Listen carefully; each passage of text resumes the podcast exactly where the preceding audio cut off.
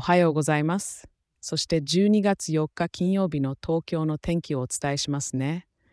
今日は朝から気分がすっきりするような晴天が続きそうですよ。朝の気温は約10度とちょっと肌寒いですが、日中は最高気温が15度まで上がって過ごしやすい日になりそうです。夜にかけても12度とあまり下がらず、夜の散歩も心地よいかもしれませんね。湿度は37%、空気は乾燥しているので、水分補給を忘れずに。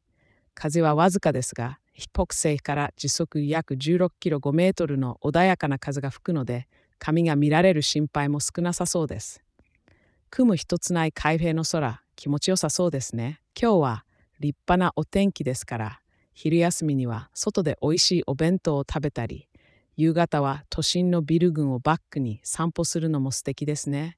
星空も期待できる夜、時間があれば、余計を楽しむのもいいかもしれません。素晴らしい一日をお過ごしください。そして、また明日、お天気のことでお話ししましょう。お楽しみに。